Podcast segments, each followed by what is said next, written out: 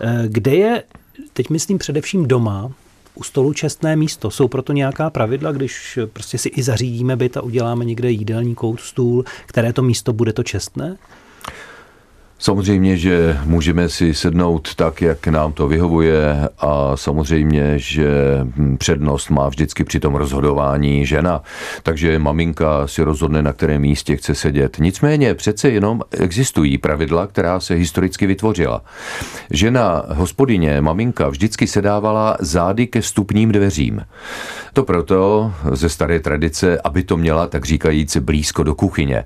Tak dneska, i když maminka si všechno připraví na stůl, stůl a servíruje jídla přímo u stolu, anebo servíruje tatínek, eh, tak stále to místo patří mamince. Naproti ní je to nejčestnější místo, takže tam se dával tatínek. Po levé ruce maminky sedělo jedno dítě, po levé ruce tatínka sedělo druhé dítě. To proto, aby dospělí seděli po pravici, pravá strana je ta významnější, čestnější a dospělí jsou významnější nežli děti. Ano.